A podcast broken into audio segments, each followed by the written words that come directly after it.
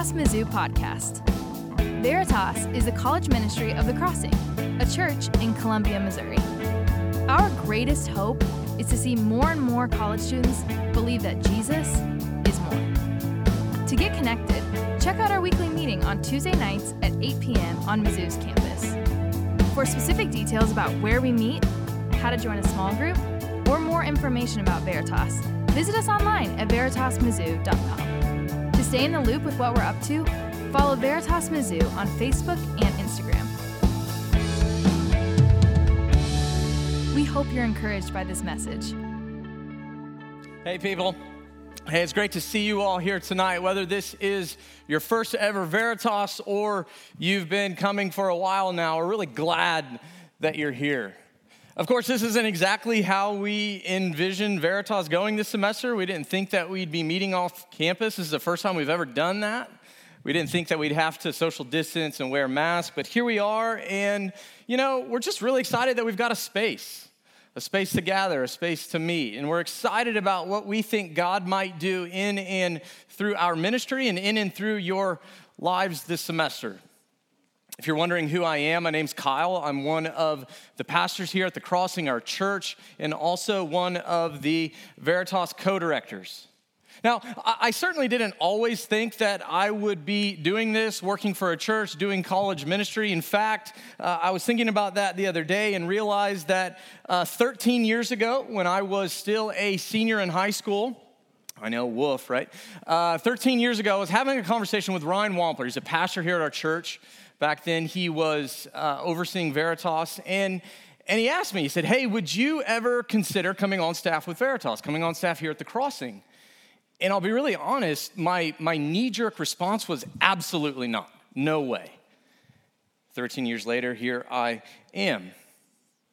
See, for whatever reason, I've been thinking about that conversation a lot. It didn't seem like this at the time, but, but that question, that question that Ryan asked me that day at Booches downtown, it turns out it's become one of the most important questions that anyone's ever asked me. It's one of the most important questions that anyone's ever asked me in my life. What about, what about you? What's one of the most important questions that, that anyone has ever asked you? Think about it. What would you say?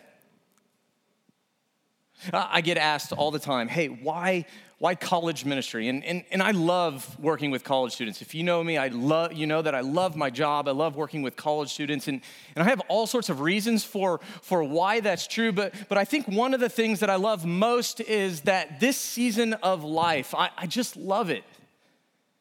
Maybe not this particular COVID season, right? But, but college these, these four ish years, however long you're here, it tends to be this season of life that, that has a profound impact. These, these years in college, they, they profoundly shape who we are, who we'll be. And I think that's true in part because college tends to be this time where, where all of us, in one way or another, to some degree or another, we're asking and answering all sorts of questions, big questions. Maybe questions that, that we've never asked before. Questions like, Who am I? Now that I'm away from home, who do I really want to be? I don't want to be what others want me to be. Who do I really want to be? Who do I want to spend my time with? Why? What's the meaning of things? I remember the first time I, I, had that kind of question for myself when I was in college. What's the meaning of things? What's my purpose in life? What do I want to do with my life? These are all questions that we're asking and answering subconsciously or consciously all the time. Now, of course, we're not the only ones asking questions, right?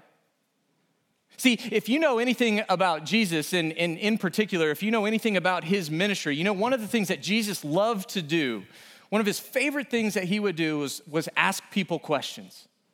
Ask people questions. Tonight's no different because Jesus has a question for you and for me. And it's the same question that he asked his friends, his disciples. We see it in the Gospel of Matthew, chapter 16. We'll pick up in verse 13. This is what Matthew writes When Jesus came to the region of Caesarea Philippi, that's, that's northern Israel, he asked his disciples. So Jesus asked his disciples, his followers, his friends, he said, Who do people say that the Son of Man is? The Son of Man is just a title that Jesus would often refer to himself as. And his friends replied, Some say that, that you're John the Baptist. Others say that you're Elijah. Still others say, say Jeremiah or, or one of the prophets. I like to envision that, that Jesus is kind of nodding, he's listening. Yeah, yeah, I've heard that, I've heard that. Okay, good. And then he turns and he looks at his friends, these closest followers of his, and he says, Okay, that's fine, but, but what about you? Who do you say that I am? See, Jesus asked his friends, he asked his followers, Who am I? Who am I? It's not just a question for them, it's a question for us. You see, and I believe, more than just a question for us, I believe that it's the most important question anyone will ever ask you. And not only that, it's the most important question that you'll ever answer. Jesus is asking you, he's asking me, who do you say that I am? Now, I would imagine that some of you are thinking to yourself, chill, bro, it's, it's week one, day two. I get it. I get it. But I don't know how long we're going to have together. And, and what I'm saying right now is true. How you answer that question, it's going to have a profound impact, not just on your time in college, however long that is. How you answer Jesus' question, Who am I? Who do you say that I am? is going to have a profound impact on the rest of your lives. Because that's true from many different angles this semester, however long we get, hopefully an entire semester, we're going to spend time together on Tuesday nights going through the Gospel of John. And as we do, we're going to ask and we're going to answer that single question Who is Jesus? What does the Gospel of John say about who is Jesus? Who is Jesus and what does that have to do with me? What does that have to do with us? Because following Jesus is never just about me, it's always about us. See, whether you know who Jesus is or, or think you know who he is, or, or maybe if you're honest with yourself and others, you just aren't sure because you've got lots of doubts and you've got lots of questions and, and hard things have happened in your life and you just aren't sure. Well, my hope and prayer for you is that by spending time with us on Tuesday nights, going through the Gospel of John, that you will encounter Jesus in a new way, that you will encounter Jesus in a fresh way, a way that changes your life and the lives of those around you. First things first, though, what, what is the Gospel of John? What exactly is it? Well, it's one of the earliest eyewitness accounts that we have of Jesus' life and teachings. It was written in the first century. There, there are four Gospels Matthew, Mark, Luke, and John. John was written last, and because John writes last, he says some things that the others haven't said, and he leaves some things that they said out. Despite being called the Gospel of John, we don't actually know, uh, we're not ever explicitly told that John's the author. Instead of giving us his name near the end of the book, he says that, that he, he refers to himself as the disciple whom Jesus loved. Now, there's debate about who exactly this disciple is, but, but Christian tradition, we can't get into it right now. Traditionally, this is thought to be John, the son of Zebedee, one of Jesus' 12 disciples, his closest followers. So we've got the what and the who, but what about the why? Why is John writing? Now, unlike other gospels, John tells us really clearly exactly why he's writing. John chapter 20, verse 31. It's almost the very end of the gospel. He says, But these things are written. These are written. Everything that he's written in the gospel. These things are written that you may believe that Jesus is the Messiah, the Son of God, and that by believing, and that by believing you may have life in his name. See, John wants us to know that the Jesus that he's writing about is real. The Jesus that he's writing about is real, and that as we encounter that Jesus, the real Jesus, not some phony, not some counterfeit, not some cultural Jesus, no, the real Jesus, as we encounter the real Jesus, Jesus will slowly over time begin to change our lives. Why? Well, because of who he is. But that brings us back to our question, doesn't it? Who is Jesus? What does John say? Look at chapter 1, verse 1. John says, In the beginning was the Word. The Word was with God, the Word was God. He was with God in the beginning. So, so the first words that we have in John's gospel are in the beginning. Now, if you're familiar with the Bible, a bell's probably going off right now. You've heard those words before. Those first words in the Gospel of John are the very first words in the book of Genesis, the first book of the Bible, where we read about God creating everything by the power of His Word. We can't get into it tonight, but, but in the Old Testament, God's word, it's often his, his powerful self expression. And so John knows this, and that's why he says the word was with God and the word was God. God's word is his own self expression, it's who he is. God's word is who he is. But even more, John says later in verse 14, he says, In this word, this word became flesh and dwelt among us. Now, we'll come back to this verse in a bit. For now, what I want us to know, what I want us to see is that John is telling us that this word that he writes about in verse 1 is Jesus. And so, really, what, what John is saying is that in the beginning was Jesus. And Jesus was with God, and Jesus was God. Jesus was with God in the beginning. Now, now, think about this for a second. I want us to catch this. There has never been a time that Jesus didn't exist. There has never been a time that Jesus didn't exist. Never. He's always existed. In the beginning was Jesus. Before the foundation of the world was Jesus. Before anything was made, Jesus. Jesus has always existed. He was with God in the beginning. In verse 3, through him, all things were made. Without him, nothing was made that has been made. Now, that's, that's kind of redundant, isn't it? All things were made through him. Without him, nothing was made that has been made. What's John doing there? He wants us to catch it. He wants us to get this. Jesus wasn't just there in the beginning, Jesus is the one that created it all. He wasn't just there, he created it. Check this out. This is how Paul, in, in, in the New Testament book of Colossians, this is what he says. Uh, chapter 1, verse 16. Paul says, For in Jesus, all things were created, things in heaven and on earth, visible and invisible, whether thrones or powers or rulers or authorities, all things have been created through him, and catch this, for him. Through him and for him. Not some things, Paul says all things galaxies and atoms and, and molecules and, and oceans and continents and animals and you. Jesus created all things, Jesus created you. Why? Well, Paul says, for himself. You were created for Jesus. See, hear me. Your life is not an accident. Your life is not random. You have been specifically and uniquely created by Jesus for Jesus. You have been made for Him. Now, that's not the story that our culture tells us, is it? That's not what our culture tells us at all. No, our culture tells us that we've been created for something else, not Jesus. We've been created for, for success.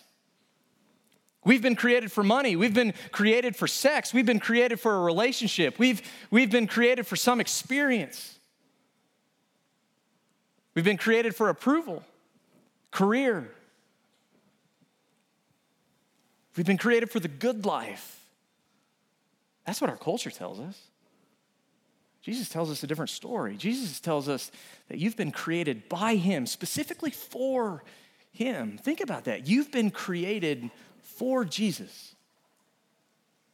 For Jesus. C.S. Lewis, he's, a, he's an author you're probably familiar with, written a lot, Mere Christianity, Chronicles of Narnia.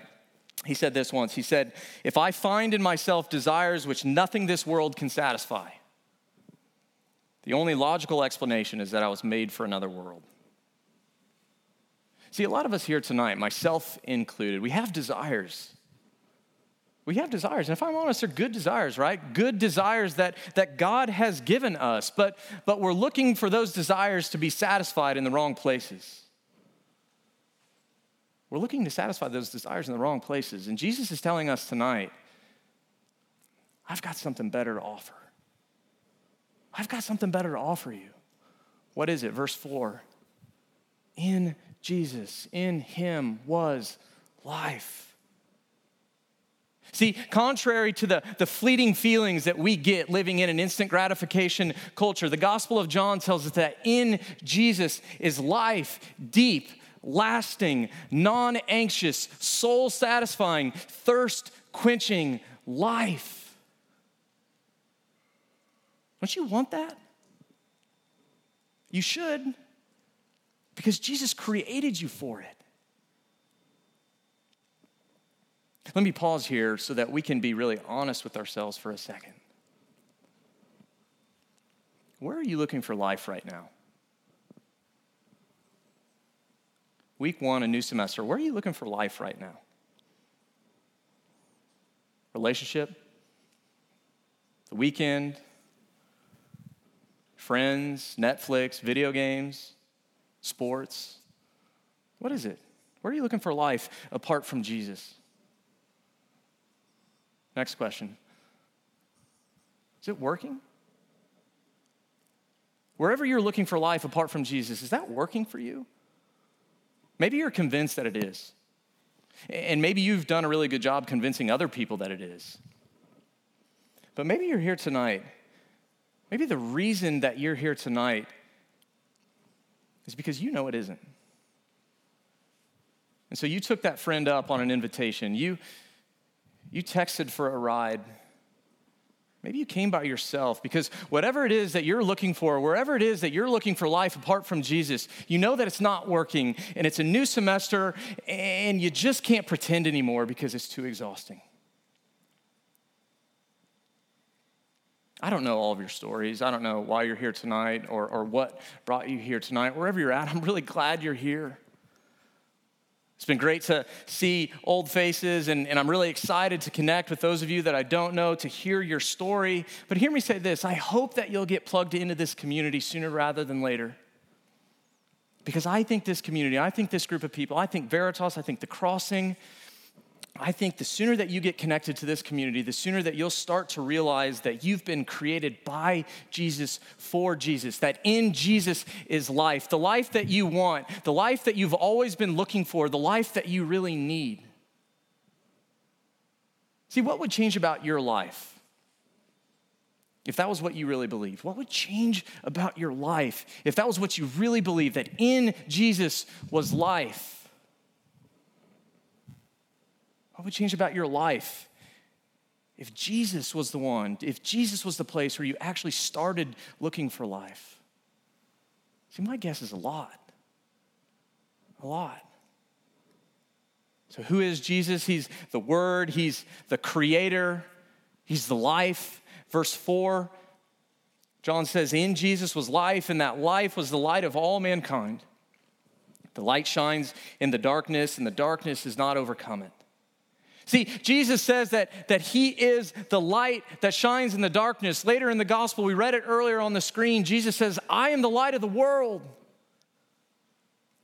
Which, if we think about it, it's good news and bad news, right? It's good news for those of us who know that we're lost and we're looking for our way home. It's bad news for those of us who aren't. See, not only does Jesus shine his light on the darkness of our world, Jesus shines his light on the darkness of our own hearts. Exposing our sin, exposing our rebellion against him, our selfishness and pride, our idolatry, our quick tempers, our gossip, our materialism. See, none of our darkness is hidden to Jesus. He created us. None of our darkness is hidden to him. And you know what the best news is? He invites you to bring your darkness into his light. Jesus isn't repulsed by you. Jesus doesn't want you to stay away. He wants you to bring your darkness to Him, to be changed, to be transformed over time from darkness to light. That's what Jesus always does. He always transforms darkness into light. And that's what He wants to do in your life slowly over time. Will you let him? See, not everybody will. And in, Jesus, in John's day, not everybody would. Verse 9. The true light that gives light to everyone was coming into the world. He was in the world, and though the world was made through him, the world did not recognize him. He came to that which was his own, but his own did not receive him. So Jesus creates the world, and then Jesus comes to the world, but the world says, nah. Don't recognize you, don't want you. Why? Well, because Jesus didn't meet their expectations. See, the Jesus that came to the world wasn't the Jesus they expected, and because he wasn't the Jesus they expected, he became the Jesus they rejected. The Jesus they didn't want. They were disappointed because he didn't meet their expectations. We all know what that's like, right? We know what it's like to be disappointed by our expectations. I mean, who here hasn't been disappointed at some point in the last several months by a virus that we can't even see that has turned life as we know it upside down. Life as we want it upside down. Semesters are cut short, summer plans have been changed, trips were canceled. Who knows what this semester, what lies ahead? This isn't what we expected. And for a lot of us, that's left us disappointed.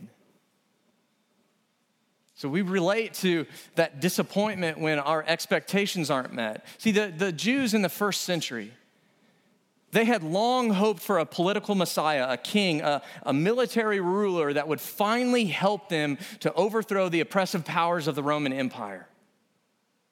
But that's not the Jesus they got. No, Jesus wasn't a, political Messiah. He didn't come as a military ruler, he didn't come in triumph and power. No. He came, he was born to a teenage virgin in a small backwater town in northern Israel. And instead of asserting his power, Jesus often laid his power down. Instead of being served as, as great kings often were, well, Jesus says that he came to serve others. He came to sacrifice. He came to give his life as a ransom for many, a ransom for you, and a ransom for me. See, the people of Jesus' day, they had the wrong expectations for who Jesus would be, and because of that, they didn't recognize him for who he really was. Now, we got to be careful here, right? Like, it's easy to read this with hindsight and say, yeah, you guys blew that.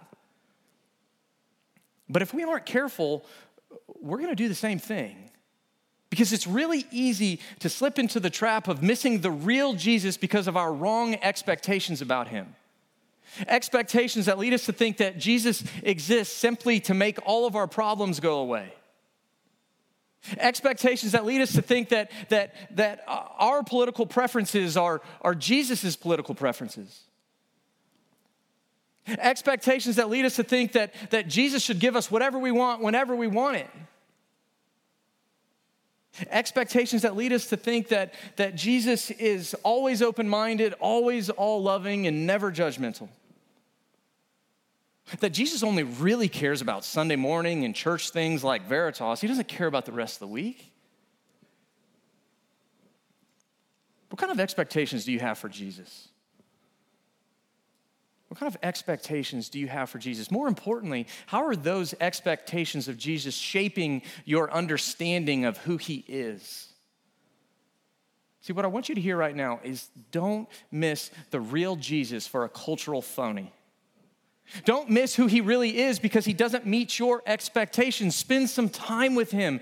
Get to know the real Jesus. That's what he wants. That's what Jesus wants.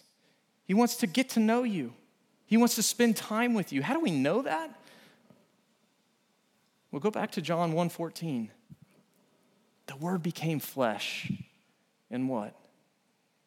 The word became flesh and dwelt among us. See, don't take that statement for granted. Don't, don't easily gloss over it. Think about it. God chose to make himself known in the person of Jesus. He came to be with us, knowing full well that people wouldn't recognize him. They wouldn't want him. They'd reject him because he didn't meet their expectations. Why come? Why, why like this? Soren Kierkegaard, he's a uh, Danish philosopher. He, he tells a parable. It's a story of sorts that, that I think helps us with this question Why did Jesus come like this? He says, imagine a, great king who, who has great, a great kingdom and great armies and great power and great wealth. And imagine that this king is, is out riding one day with, with his men and he spots a woman in the distance in a field. Now, this woman, there's, there's nothing particularly uh, eye catching about her. There's nothing particularly impressive about her. She's, she's a common woman with common clothes, working a common job. And though she was obviously poor, for whatever reason, the great king wants to get to know her. But he thinks to himself, he's like, okay, so, so I want to get to know her, but how do I know if she'll be really interested, if she's actually interested in me, or if she's interested only in the things that I can get her because I'm the king? And so what he does, he leaves his palace, he leaves his kingdom, he leaves, leaves his great wealth, and he goes to a common village and gets a common hut and gets common clothes and gets a common job, and he starts working in the same common field as this woman. Eventually, they meet and they begin talking and spending time together. And, and over time, they, they fall in love. And, and the great king, he, he proposes to this common woman, but he doesn't reveal who he is. He says, I want to marry you. And she says, Yeah, okay. And so he says, Great, I'll take care of the wedding. I'll plan it all. Just have a dress and be ready on our wedding day that wedding day comes along and, and, and she hears from inside this great commotion outside and she goes outside and she looks and, and she sees chariots and horses and, and trumpeters and banners and a great fuss and they whisk her away to the palace. She has absolutely no idea what's going on. She gets to the palace confused. She sees the great king decides, I'm going to go and ask, Where is my husband? And it wasn't until that moment that she realized that the great king was the man that had proposed to her. Why? She says, Why do this? Why, why not tell me who you were? And he said, Because I wanted to make sure, I wanted to know that you really loved me, not what I could do for you. I wanted to know that you really loved me. But now I do. I see that you love me. I experience your love. And guess what? Because you love me, we'll live together in this palace. We'll live together in this kingdom. We'll live together, and all of this will be yours. See, Kierkegaard, he, he tells this story. It's not a perfect story, but he tells this story to give us a small picture. It's a small picture of what God has done for us in Jesus. What God has done for us in Jesus, the humility of a great king. A great king who, at great cost to himself, he came to dwell. He puts his position, uh, he puts himself in the position of a commoner to win the love of his bride and spend forever with her. See, that's what Jesus wants to do in your life. He wants to bring you to the palace. He wants to bring you into his family. He wants to make you an heir of all that is his. But first, we have to love him. Not just what he can do for us because he's the king, but because of who he is, we have to love him. Do you? Do you love Jesus? See, John starts his gospel. He wants us to know that Jesus is the Word. Jesus is your creator. Jesus is the life. Jesus is the light. And he came into the world to be with you forever if you love him. So, music team comes back up. I want to put John 20, verse 31, back up on the screen. I want us to look at it one last time. This is what it says. It says, But these are written. All that I've written, John says I wrote it all so that you would believe that Jesus is the Messiah, the Son of God. And that by believing that Jesus is the Messiah, that believing that, that Jesus is the Son of God, that you would have life in His name. So, going back to our question who's Jesus? He's not some philosopher. He's not some good moral teacher. He's not your homeboy. No, he's the Messiah, John says. He's the Son of God, the great King, the Word who became flesh to be with you and me. That's who Jesus is. See, that's the Jesus, the real Jesus that John wants us to encounter in his gospel so that by believing in him, you and I would have life in him. See, I'll be really honest, I have no idea what the next several weeks, what this semester is really going to look like. I don't know what's coming, I don't know what's going to happen, but here's what I do know. Here's what I do know that wherever you're looking for life apart from Jesus, wherever that is, whatever that is, wherever you're looking for life apart from Jesus will fall infinitely short. It will fall infinitely short of what Jesus has to offer you.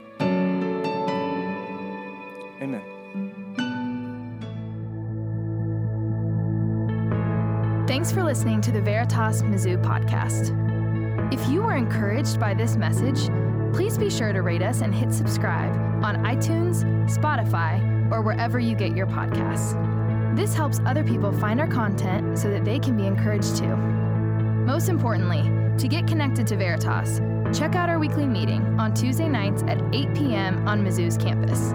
For specific details about where we meet, how to join a small group, or more information about Veritas, visit us online at veritasmizzou.com. To stay in the loop with what we're up to, follow Veritas Mizzou on Facebook and Instagram. Thanks again for listening.